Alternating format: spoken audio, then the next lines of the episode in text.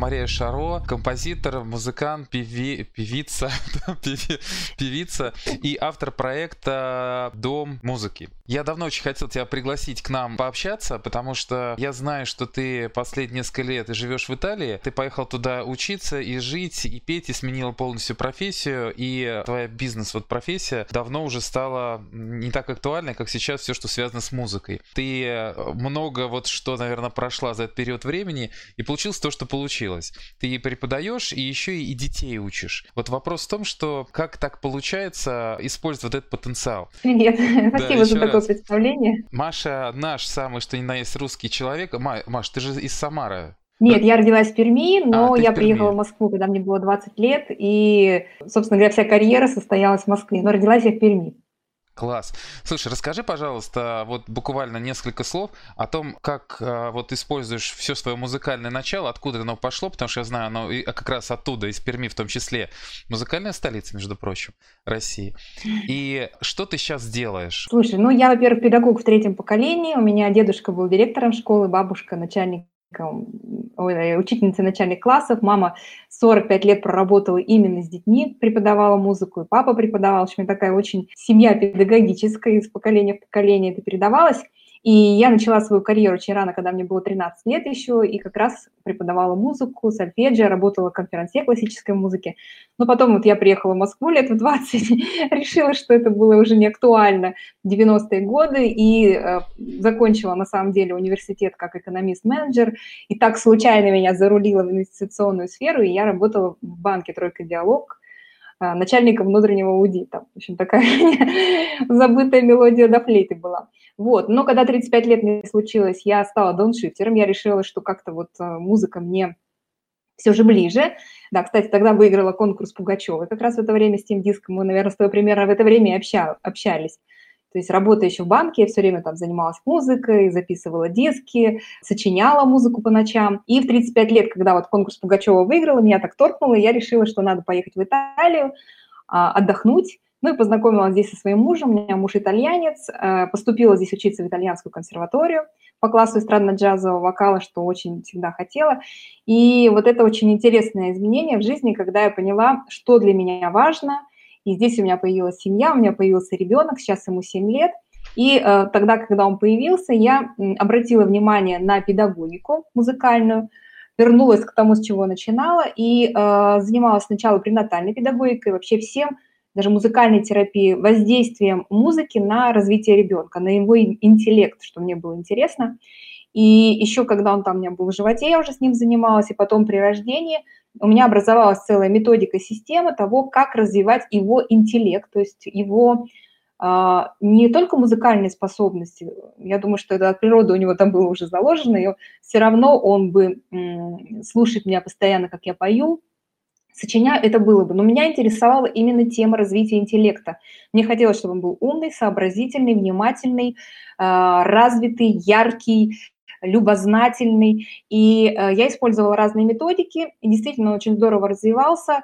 И где-то, когда ему было полтора года, я поняла, что этим надо делиться, потому что накопилось огромное количество материала, совершенно потрясающих а, находок, которые я э, решила рассказывать родителям именно о том, как развивать ребенка дома. Не просто отдать его куда-то в развивающий центр, музыкальную школу, нанять няню, преподавателя, а как можно это делать дома, при этом это делать между делом. Вот для меня это принципиальный вопрос, потому что существуют родители, которые могут посвятить всю свою жизнь детям, есть такие люди, но в основном, э, как я рабочая мама, как мой муж – как мои друзья, как моя сестра. Это все рабочие люди, у которых достаточно активный образ жизни. И важно вписать развитие ребенка, воспитание не в какую-то ношу, знаешь, которую мы тащим там, вот как какое-то обязательство, да, а вписать ее в обычную жизнь, сделать очень естественной, натуральной, кайфовой, с удовольствием. И вот это самое, конечно, лучшее, потому что тогда, э, во-первых, у нас нет чувства вины и чувства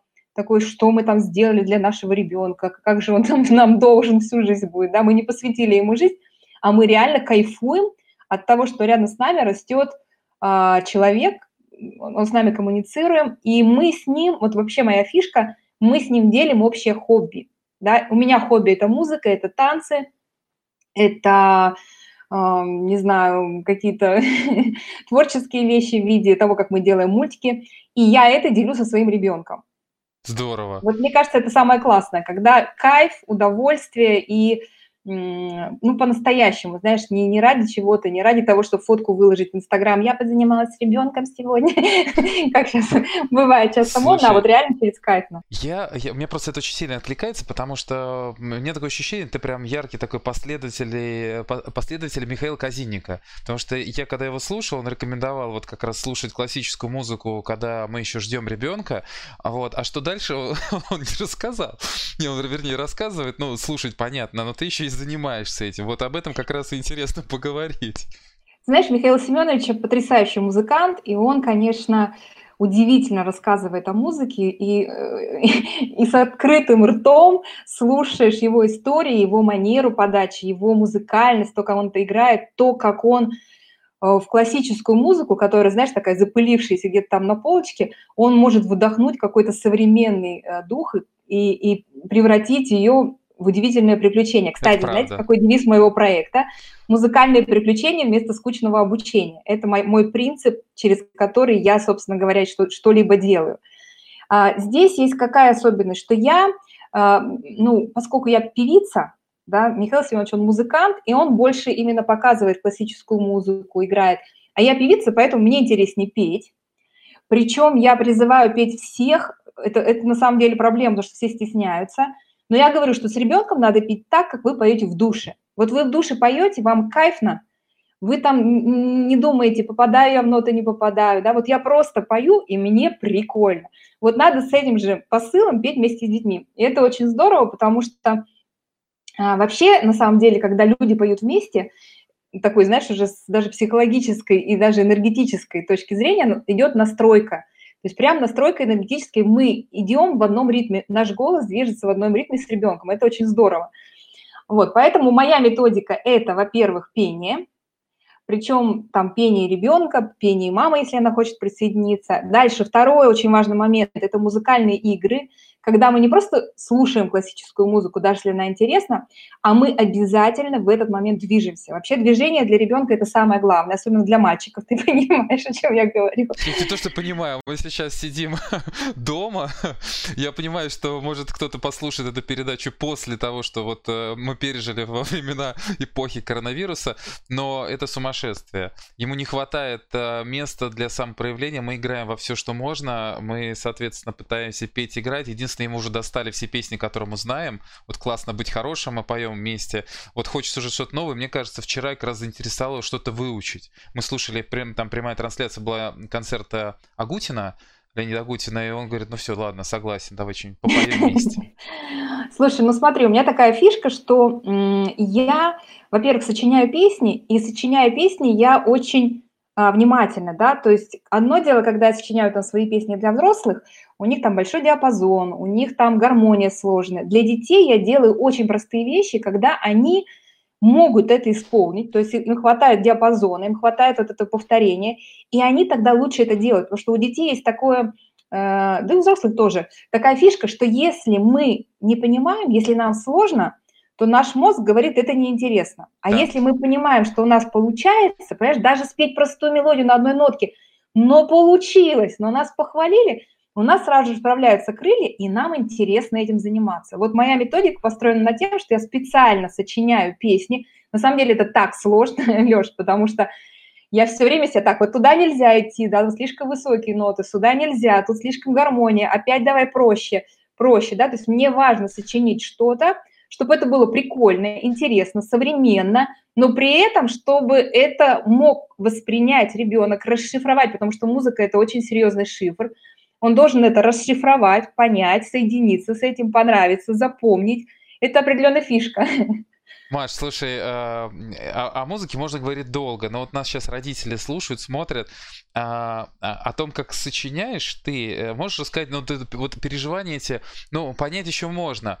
А, а о том, вот что мне делать родителю, как мне вот э, приобщить к пению, да, вот стоит у меня пианино, мы периодически пробуем играть, э, гитара, пробуем петь, но это адский труд, потому что это как-то заинтересовать. И я могу только на готовом вот попользоваться. Может, э, расскажи, покажи, как ты это делаешь, ну, с учетом того, что нас смотрят обычные папы, мамы, которые заинтересованы как-то попеть вместе, научить петь, как-то заинтересовать. Вот, Маш, кстати, сколько прошло за последний квест у тебя? Ну, за последний квест прошло тысяча родителей.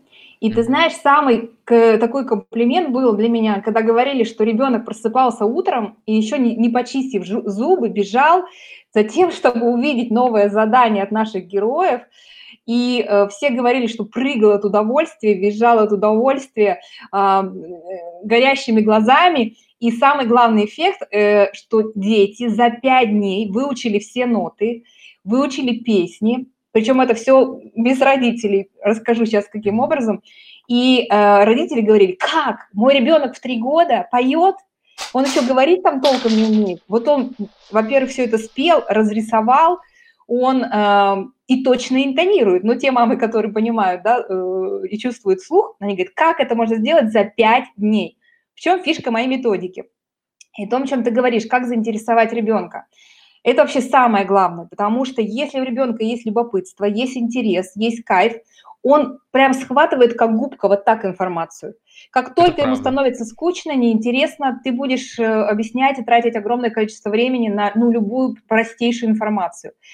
За эти пять дней дети такой объем информации учат. То есть там, если совсем маленькие дети, они запоминают за, это, за эти пять дней все цвета и не путаются.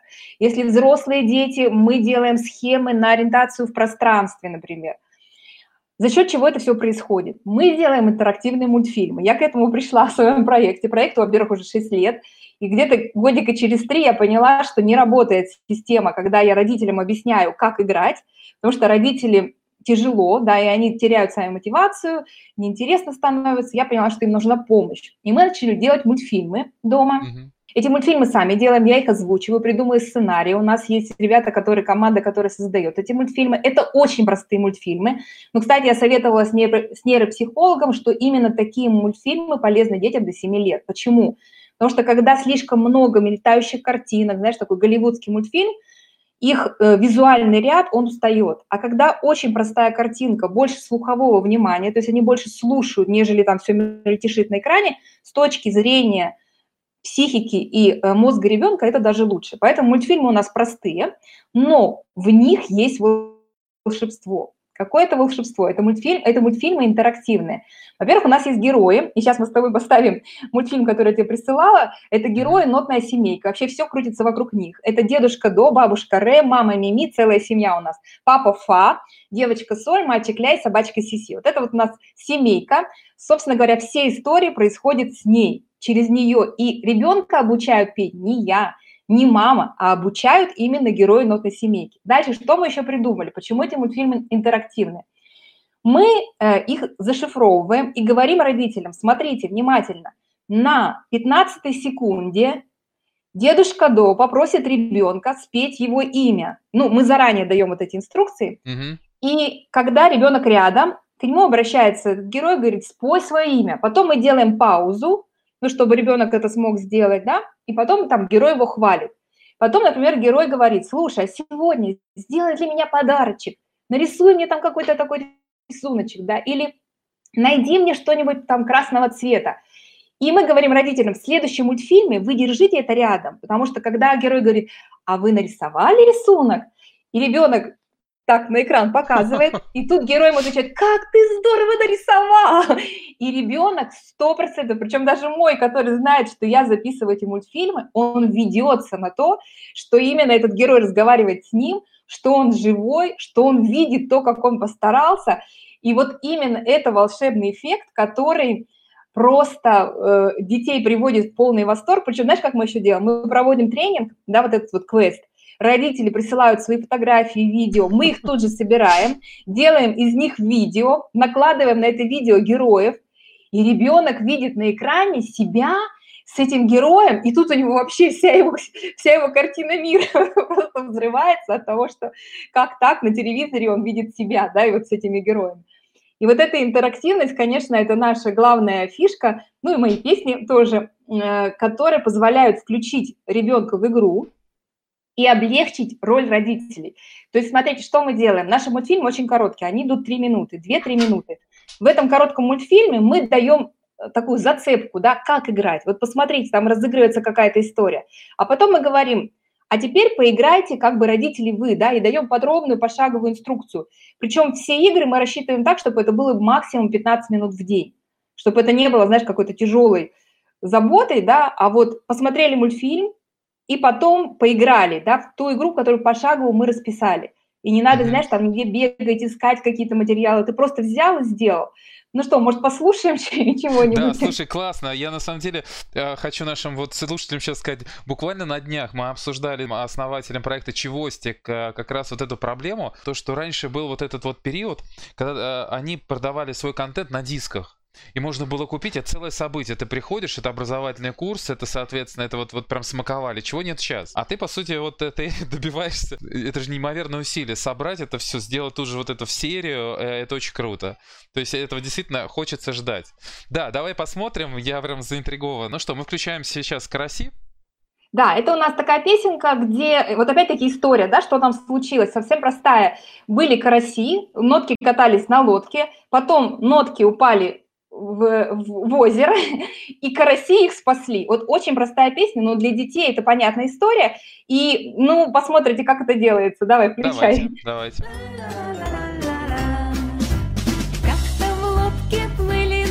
Ты, может, наверное, не слышишь, э, но ты на экране, а зрители как раз нас слышат эту песню. лодкой тихо плыли караси.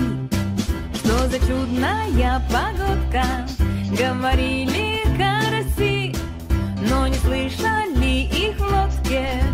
До, ре, ми, фа, соль, ля, си, до.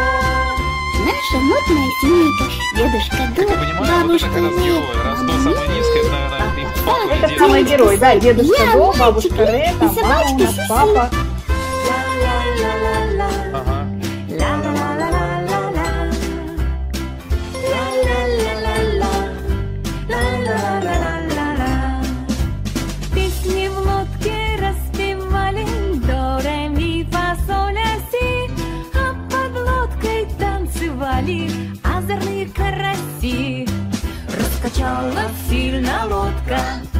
Пошла нырком на дно. Караси спасали нотки. Си, ля, соль, фа, ми, ре, до. И вот тут смотри, как да. у нас вставляется ставка.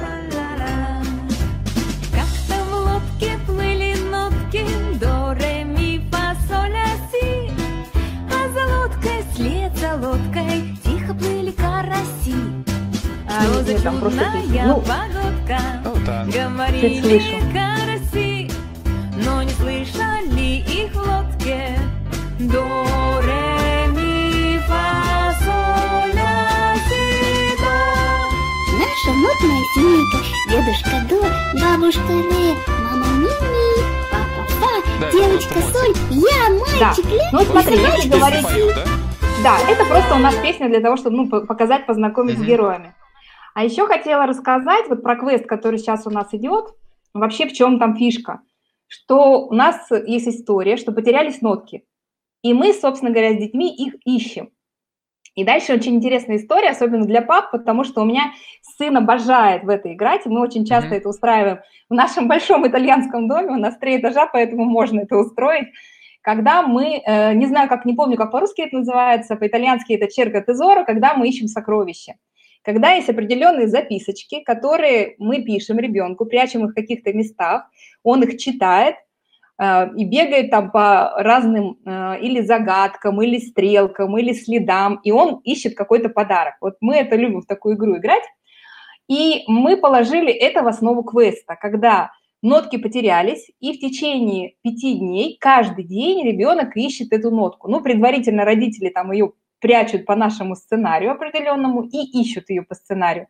Где-то там мы следы оставляем, где-то мы работаем как раз с пространственным, пространственным интеллектом, когда мы пишем стрелочками, да, и ребенок должен посчитать, сколько шагов там повернуть направо, налево. Причем у нас есть два сценария, а, которые идут параллельно. Один сценарий для 3-4 лет, где он совсем простой, и другой для 4-7, где, ну, для 5-7, где уже там ну, посложнее задачи, нужно написать, посчитать, да, какие-то вещи сделать. Но самое главное, что у нас все очень просто, то есть какая-то одна маленькая игра. И вот, например, еще одна игра высоко и низко. То есть вот я хочу прям пример привести, да, как мы обучаем ребенка музыке.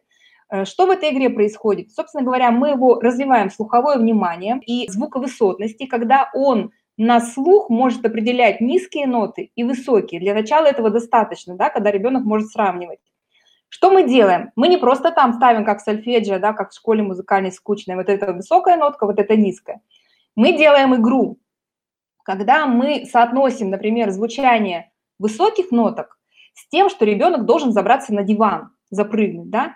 Когда звучит низкая нота, он должен спрыгнуть с дивана, да, то есть вот физическим телом он должен как высоко-низко, ну, в физическом мире, да, так и высоко-низко mm-hmm. в мире звуков. То есть когда у нас звучит там медведь или слон, ребенок, соответственно, опускается вниз. Да? Когда звучит какая-то веселая там высокая мелодия, он поднимается вверх.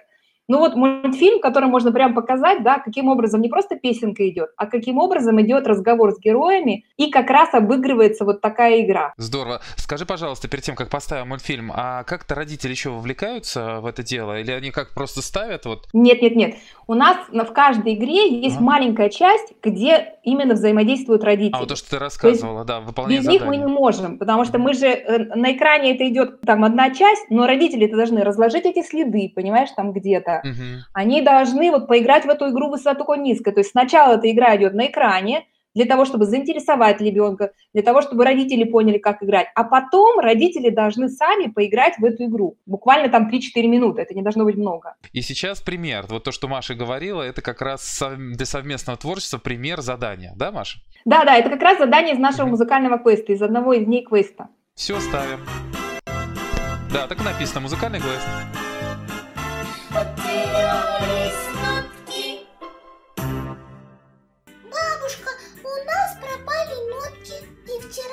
Дедушкой нашли нотку до. Давайте Я единственное сейчас, знаешь, как а, делаю, Маша, нам чуть-чуть было слышно, а так, чтобы осторожно не фонило. Но звук идет, все его слышат. Ребята, а вы знаете, что есть нотки низкие и нотки высокие? Так же, как и полочки, низкие и высокие. Правильно. Послушайте, как звучит низкая нота. На кого она похожа, отгадайте. Нотка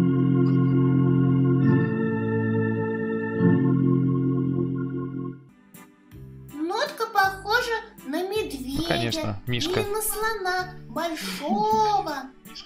Правильно. А как звучит верхняя нотка? На кого похоже звучание? То есть как раз вот вопрос, делайте паузы вместе с ребенком. Ну, понятно, что он будет угадывать. Такой интерактив здесь и получается. Здорово. Ну и хитрый ход у нас еще в мультфильмах, знаешь, когда говорят в конце, а теперь поиграй с мамой или с папой. Чтоб нет, мама и папа нет звуки. И может быть так и найдем нашу нотку ре. Кто больше участвует, мама или папа? Ну, честно говоря, конечно, больше участвует мама. А, и я очень рада сегодняшней аудитории истории пап, которые, я надеюсь, станут, станут точно так же участвовать в нашем проекте, потому что у нас есть огромное количество заданий, которые, ну, здорово именно для пап. В частности, например, игра в ориентации в пространстве. У меня у самой топографический критицизм, как Сейчас как раз вот машинка, да, вот двигается на экране. На высокий этаж, например, на стол. А папа в этом смысле как раз в игру, например, как нарисовать стрелки, шаги, может поиграть гораздо более э, интересно для ребенка и занимательно, да, чем мама. Да, отлично. Отлично, да, вот как раз сейчас зрители наблюдают ту часть ролика, когда вот эта синяя машинка перемещается высоко и низко. И вот сейчас у нас двое героев маленьких синеньких начинают рассказывать уже какие-то давать комментарии. Но вот вроде и все.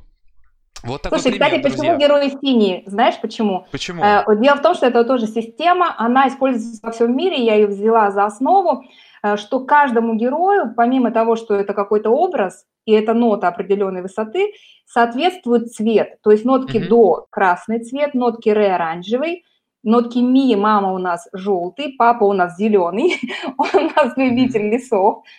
Девочка у нас э, соль э, голубая, мальчик синий и собачка сети фиолетовая. То есть еще идет цветовая вот эта история, и а, к чему это потом приводит? Когда сначала есть герои, звук, звук и цвета, потом мы можем убрать героев, оставить только нота, цвет, и дети все равно продолжают вот этот образный ряд и гораздо проще воспринимают музыку. То, что вот герои воспринимают музыку, это действительно здорово. И а, сейчас как раз Мария говорила о том, что если убрать героев, после того, как уже знакомиться как раз, а, возникает вот этот ассоциативный ряд. Ну, э, друзья, знаете, когда главный герой в опере может уйти со сцены, звучит его партия, его, его собственно говоря, лейтмотив. лейтмотив до этого героя, вы уже понимаете, что он где-то рядом. Примерно оттуда. Маша. Слушай, ну на самом деле я эту методику изобрела, когда мне было еще лет 17, и у меня был такой, э, я преподавала практику, и на практике это придумала. И когда э, у меня был э, класс детей 6-7 лет, и мы с ними выучили все ноты, и я еще сделала, ну, у нас это тоже есть в проекте, интервалы звуковые, это еще сложнее, когда ты на слух, если кто-либо когда-либо занимался музыкой, знает какой-то ужас, и дети на самом деле до седьмого класса толком не могут слышать, какой звучит интервал, то есть какой интервал между двумя нотками, да, есть целые там названия секунда, терция, кварта и так далее, и так далее. Просто на слух понять, что звучит, очень сложно. Да. Я по этой методике занималась с детьми, и они за месяц выучили все интервалы, причем у меня преподаватели это не видели. И когда мы с ними э, занимались, точно так же я придумала каждому интервалу определенный образ. Кстати, сейчас расскажу, почему это работает. И пришли мои преподаватели, и такие дети говорят, дети, а сейчас мы будем отгадывать. И знаешь, я начинаю на фортепиано играть, там, секунду, вот так, в такой скорости, и они тоже секунда, терция, кварта. У меня такие учителя все вжались просто тогда, я помню, в кресло и сказали, что ты с ними сделала, как за месяц с шестилетними детьми можно выучить все интервалы. А сейчас расскажу фишку вообще, в чем это все дело. И это, кстати, очень классно. Для меня вот этот диктант, э, я обучился в музыкальной школе, это был самый адовый предмет сольфеджио, и вот эти диктанты, это какая-то невероятно сложная штука, то есть для меня это было просто вот угадать. Угадал, получил чуть больше тройки, не угадал, ну не угадал. Ну, знаешь, это все ненавидят. Есть еще, кто занимается больше музыкой, гармония, там еще хлеще, да, теория музыки. В чем вообще моя фишка и в чем основа моего вообще, моей методики? Дело в том, что когда в музыкальной школе, когда ты писал диктанты, ты использовал э, левое полушарие, это логическое полушарие, да, то есть ты сравнивал одну нотку с другой. Это долгий mm-hmm. путь, понимаешь, когда ты прям вот ее анализируешь, да, вот сейчас какой интервал там прозвучал, еще учат иногда, знаешь, там Э, какие-то песенки, да, в диктанте, когда ты слышишь какой-то интервал как песенку. Что делаю я? Я убираю вообще левое полушарие, и мы работаем с детьми исключительно на правом полушарии. Что такое правое полушарие? Это креативность, образы. Правое полушарие, оно работает по другому принципу, когда тебе ответ приходит сразу же. Ты не сравниваешь его логическим каким-то да, моментом, интуицией еще. Ты просто видишь сразу же ответ. Это работа правого полушария. Видишь образ. И когда я привязываю вот эти нотки, звуковысотность к героям, то дети начинают интонировать, они начинают слышать, и интервалы потом в том числе, они даже не стараются, у них просто в голове возникает вот этот образ. И, кстати, если говорить об интеллекте, потому что я очень серьезно этим занималась, и э, мой ребенок, ты знаешь, да, я взломала эту систему итальянского образования, и мой ребенок пошел сразу же во второй класс. То все итальянцы лежали просто, потому что они не понимали, что происходит. Так вот, возвращаясь да, да, да, к работе я мозга... об этом прям поговорить отдельно, Маш, а, потому да. что я об, этом, об этой истории знаю давно, и а, ну, сейчас вообще есть две темы, которые хочется поговорить с вами помимо музыки. Во-первых, ну как там в Италии? Вот, а во-вторых, как ты это взломала, потому что у тебя была серия постов, а ты как человек публичный, тебя многие читают, я в том числе уже видел, ты прям описывал подробно, как, оказывается, все это, ну, со стороны несложно выглядело. Расскажи, пожалуйста. Ну, вот довершу быстренько свою мысль, да, почему музыка и почему два полушария быстро, потому что да, именно давай. музыка позволяет два полушария мозга синхронизировать и работать параллельно это э, не так много в нашей жизни вещей, которые позволяют это делать. Почему? Потому что когда мы играем на двух инструментах, всегда две руки. И две руки контролируют две разных у нас системы мозга, да, плюс Абсолютно. музыка – это когда мы слушаем, поем, чувство ритма, то есть там такое количество на самом деле в голове задействовано работы механизма, что это действительно один из, во-первых, самых гармоничных для ребенка, да, вот развитие интеллекта, не через силу, не через математику, не через зазубривание, а через очень естественное восприятие, потому что они еще родились и уже начинают там подпевать. И вот эта синхронизация двух полушарий мозга. Ну, а теперь про поводу Италии. Ну, э, во-первых, когда я занималась с ребенком, у меня не было никакой задачи делать из него какого-то гения, знаешь. Мне была задача, он очень активный, он гиперактивный, у меня скорее была такая задача самосохранения – Потому что я понимала, если мы с ним позанимаемся, поиграем, он потом спокойный. То есть он меня оставлял в покое. И э, ну, он надо же как время бы, получал... с собой побыть. Да, получал вот это, знаешь, внимание достаточного в том количестве. И потом я уже занималась своими делами, проектом, там, не знаю, хозяйством, мужем. И ребенок был спокойный. Как только ему не хватало внимания, и это у всех детей, они начинают добирать это нытьем, капризами, истериками, потому что по большому счету ребенку все равно, какое внимание получить от, ну, от родителя. Положительное, отрицательное. Если не получается положительное, давай в отрицательное. Да? Главное, чтобы вот эту энергию они получили. Кстати, сейчас это очень актуально, потому что когда родители сидят в четырех стенах с утра до вечера и уже переиграли, как ты говоришь, во все игры, и мы тоже там и в монополию, и в карты научили играть, и во все что только угодно, и ползаем эти но все равно ребенку достаточно тяжело. Поэтому, если он не получает вот этой долечки внимания качественного, не тогда, знаешь, когда мама, ну не знаю, насколько папа эти, но мама грешат, сидит рядом с ребенком, этот Инстаграм листает, ей кажется, что она с ребенком занимается. Важно, пусть мало, но вот этого внимания, когда ты эмоционально соединяешься с ребенком, когда ты с ним играешь, когда ты вот, ну, как бы с ним. Поэтому, когда я занималась со своим сыном, Сашей, Александра, я не делала никаких особых ставок, я просто кайфовала, Э, чтобы он там был более спокойным, уравновешенным. Плюс мы там, я делала, поскольку для проек проекта материала мы там с ним фотографировали, делали какие-то видео. В общем, никаких целей по, там, не знаю, воспитанию гениального ребенка я не ставила. При этом он начал сам читать. Я вообще не поняла, как этот процесс прошел у нас автоматически. Ну вот. Потом как-то случайно знаешь, он начал такие читать. Советы, лайфхаки, как ребенка подготовить. Я ничего не делала самостоятельно. Что же это такое-то? Маша, все-таки... Ну, Слушай, вот э... именно в этом кайф, да, вот для меня это между делом. То есть я не делала, знаешь, когда там встаешь с утра и занимаешься час с ребенком, чем, допустим, подготовкой к школе, да? Ты, то есть его увлекала... Сеч... Друзья, вот сейчас прям ключевые вещи. Маша не знает, э, что мы делаем здесь. Мы сейчас вот дорабатываем наши квесты «Крутотец», и периодически с нашими гостями мы обсуждаем эту тему. И, а, а, а соответственно, несколько там есть таких шагов, которые папа проходит, ну, в каждом квесте. И один из шагов это, соответственно, то есть взаимодействие, то есть совместные дела, что-то делать вместе. Встали, э, пошли убираться вместе, там, помыть посуду вместе, что-то такое, не знаю, приготовить вместе, поделать. Вот то, что можно делать вместе, максимально вовлекать в обычные дела. Вот ты сейчас про это говоришь. Я совершенно говорю про это, да, плюс э, очень важно вот здесь э, роль папы, потому что особенно для мальчиков. Потому что вот, ну, у меня есть свои интересы, да, я мама, я попеть, я там потанцевать. Ну, понимаешь, я как бы не старалась, я в самолетах ничего не понимаю.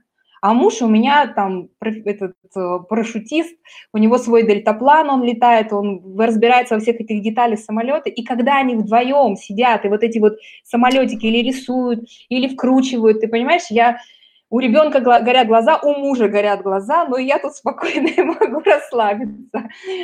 Кстати, в Италии папы обычно гораздо больше занимаются детьми, чем мамы. Это вообще просто удивительно. Когда я сюда приехала и пришла первый раз на детскую площадку и увидела пап везде, я такой, у меня был прям... Я даже нафотографировала, отправила всем своим подружкам по этому поводу, поэтому здорово, что поднимаете такое дело важное, потому что, конечно, Нас просто не выпускают, роль папы... нас штрафуют. Ну, я имею в виду не сейчас, а, а вообще.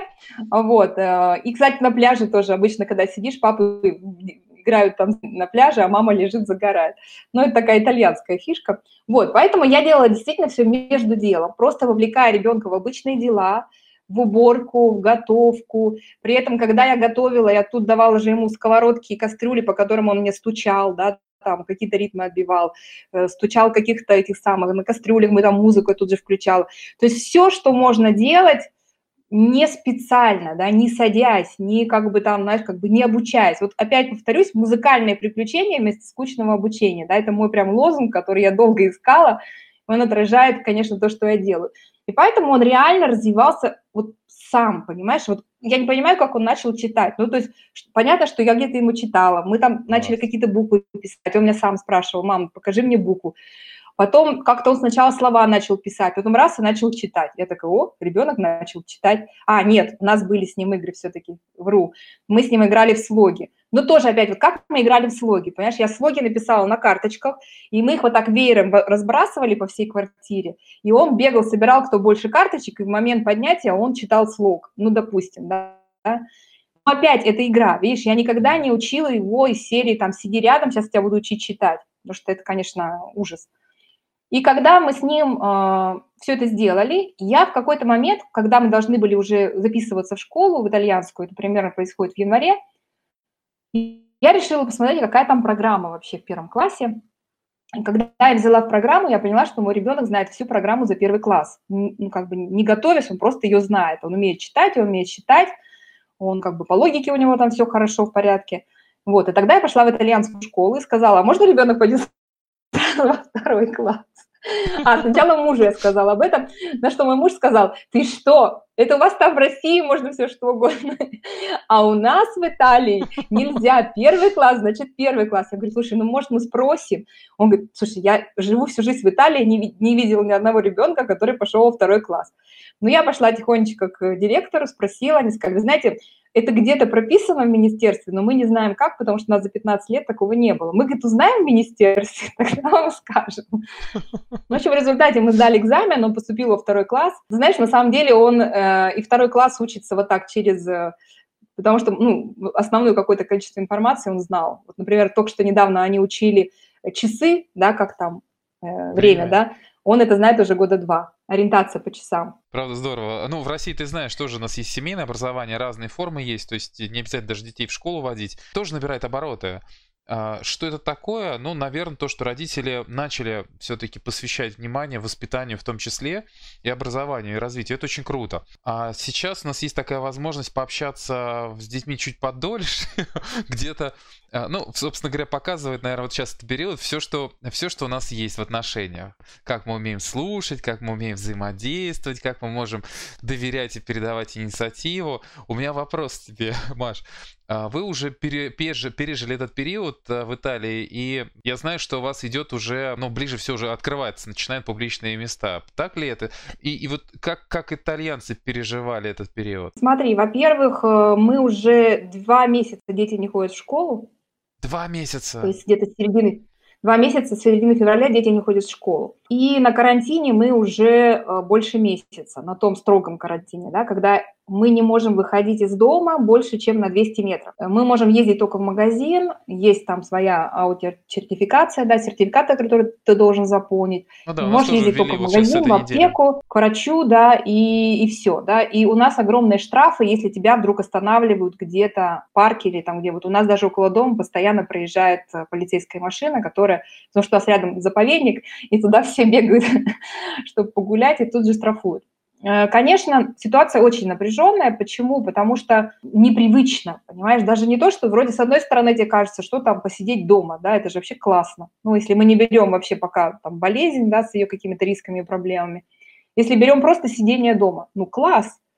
Мы всю жизнь об этом мечтали, да, полежать дома, высыпаться, проводить время с детьми, в общем, да. И когда это происходит, то, ты знаешь, на самом деле выходит огромное количество проблем. Об этом в Италии тоже писали. И даже в самом начале в Италии нельзя было с детьми гулять. Ты должен был сидеть дома, и даже 200 метров от дома не могут с детьми гулять, только с собаками. И тогда все люди, которые сидели дома и начали сходить с ума, они написали петиции сказали, почему собак выгуливать можно, а детей нельзя.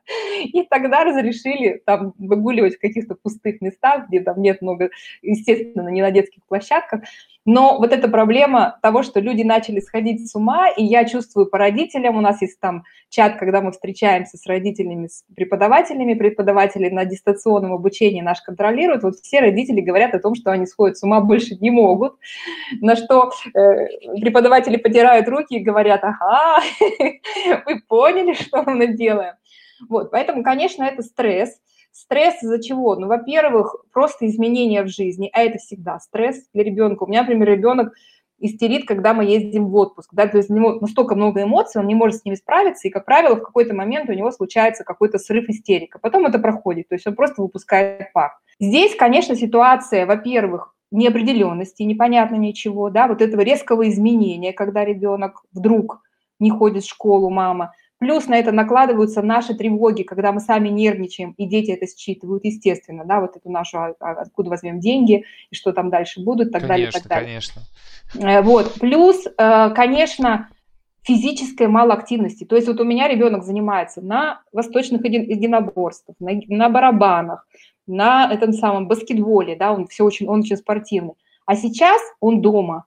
И понятно, что мы все равно там как-то гуляем в нашем дворике, там что-то стараемся двигаться, но по сравнению с его обычной деятельностью энергии некуда девать. То есть у него ее много, а девать некуда. И вот это ну, то, что происходит. Ребенок начинает ныть, истерить, мама начинает срываться, потому что в какой момент вначале, знаешь, там, или папа, вначале все хорошо, хорошо, а потом ты раз там и проехался, да, чем-то, но я надеюсь, только словесно. Вот, поэтому это действительно такие вот ситуации, и что здесь нужно делать, почему я провожу сейчас этот квест, собственно говоря, да, как волшебная таблетка. Этот квест у нас раньше был платный, сейчас он совершенно бесплатный для того, чтобы как можно больше людей его прошли. Потому что когда у ребенка есть переключение на что-то новое, на какие-то вот эти интересные вещи, на, на беготню, на прыжки, организованные внутри дома, они могут сбросить вот эту энергию гиперактивную, понимаешь, вот это вот то, что у них накопилось, и они успокаиваются. Вот реально становятся гораздо более спокойными. Ну и нам хорошо, что у нас тоже все-таки на карантине появляется какое-то собственное пространство, а не только слышать там нытье, крики и шум детей. Слушай, Маш, а сейчас квест идет уже? Э, Еще, точнее, идет? У как нас он прошел, но поскольку было очень много желающих, мы проводим его повторно. 27 апреля начнется новый квест. И я думаю, что мы будем это делать регулярно. Как только у нас будет набираться группа, мы будем это делать, потому что, ну, как-то очень хочется вовлечь э, родителей вот в эту историю игр с ребенком, угу. удовольствия, кайфа, приключений. И вот я своей миссией это считаю, если э, родители вдруг поймут, что это кайфно, вот понимаешь, для меня вот это самое главное, показать родителям, что вот эти игры с детьми могут получать, ну как могут доставлять удовольствие, а не только какая-то обязанность, знаешь, там чувство вины, что я не развиваю своего ребенка. А вот как только мама поймает или папа кайф, вот интерес, да, вот тут вообще ничего не надо делать, никаких мотиваций, да, потому что мы занимаемся в жизни тем, что нам нравится, без всяких дополнительных мотиваций.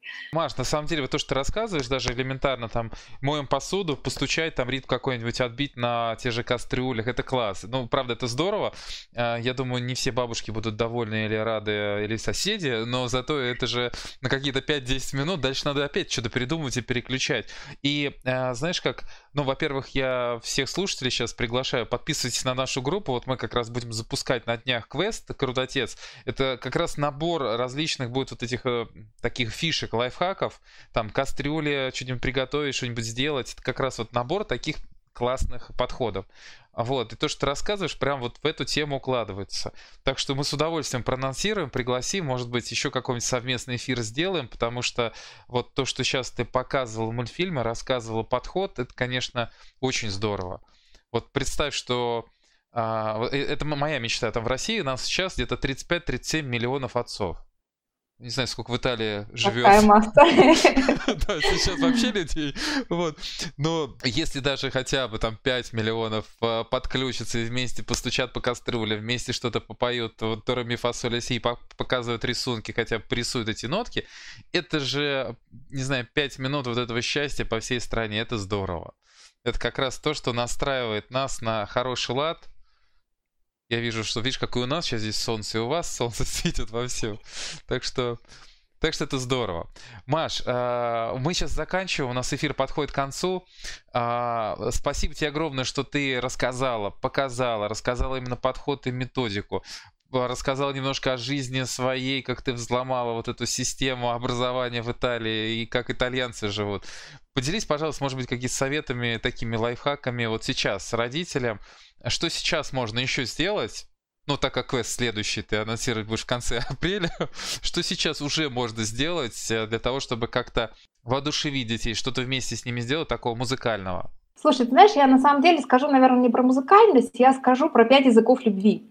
Да, существует пять языков любви. Хорошо. Если ты знаешь, Не да, знаю. это телесный, да, это прикосновение, это слова, М, это понятно. э, подарки, это наше внимание, это наша забота, и это э, время, которое мы проводим.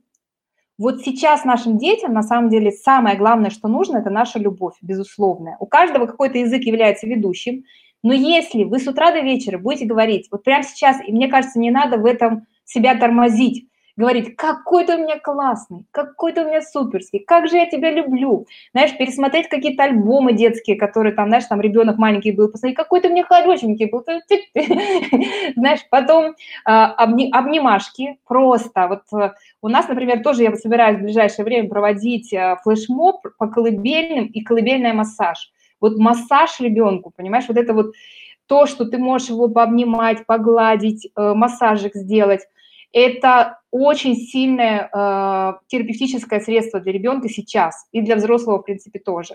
Конечно, Подарки. Это Конечно. могут быть какие-то маленькие штучки, знаешь, там еще чего-то, да. Вот э, сейчас нашим детям нужно всеми способами, в том числе и играми, да, песнями, обнимашками, показывать нашу любовь. Вот для них сейчас это, как знаешь, как вот воздух. Вот я, пожалуй, самый главный лайфхак в этом сказала. Если вы не хотите потом ходить к психологу, да, потому что, конечно, ситуация стрессовая, и дети по-разному ее переживают, и конфликт с родителями по-разному переживают, да, вот это вот в тес- в тесноте, когда происходит. Вот сейчас, чтобы потом не разматывать это годами, да, вот эту историю, когда меня там папа бросил или там что-то произошло, накричал, которое у ребенка может остаться. Вот сейчас важно всеми возможными способами показать ребенку нашу безусловную любовь. Вот, наверное, это самый главный лайфхак. Если это музыка и мой квест, я буду рада. Если это твой квест поможет, тоже неважно, да. Вот сейчас все-таки самое главное вот этот вот вот эта любовь, безусловная, знаешь, не, без ограничений, потому что нам же иногда неудобно там сказать, что мы его захвалим. Вот сейчас мы все это снимаем, да, и сейчас мы понимаем, что нужно, ну, вот этой прям теплотой его укрыть, уберечь и как-то вот согреть. Классно, Маш, спасибо. Особенно в преддверии следующего выпуска у нас э, с, нами будет, с нами будет Слава Ходченко, вот человек, который собирает сотни детей, он вы- выводит их постоянно куда-то в поход, то есть это малышня, которая без родителей с ним выходит, и вот в Подмосковье они лес, костры, пещеры, у нее много способов разведения огня, там пещеры они местные, вот подмосковные ходят, там много всего, а так как сейчас они не ходят, вот он выдумывает различные штуки, как еще можно занять. То есть человек а, у него как раз вот это «Слава детям 100», такой хэштег, вот, потому что у него в свое время было желание 100 детей собрать.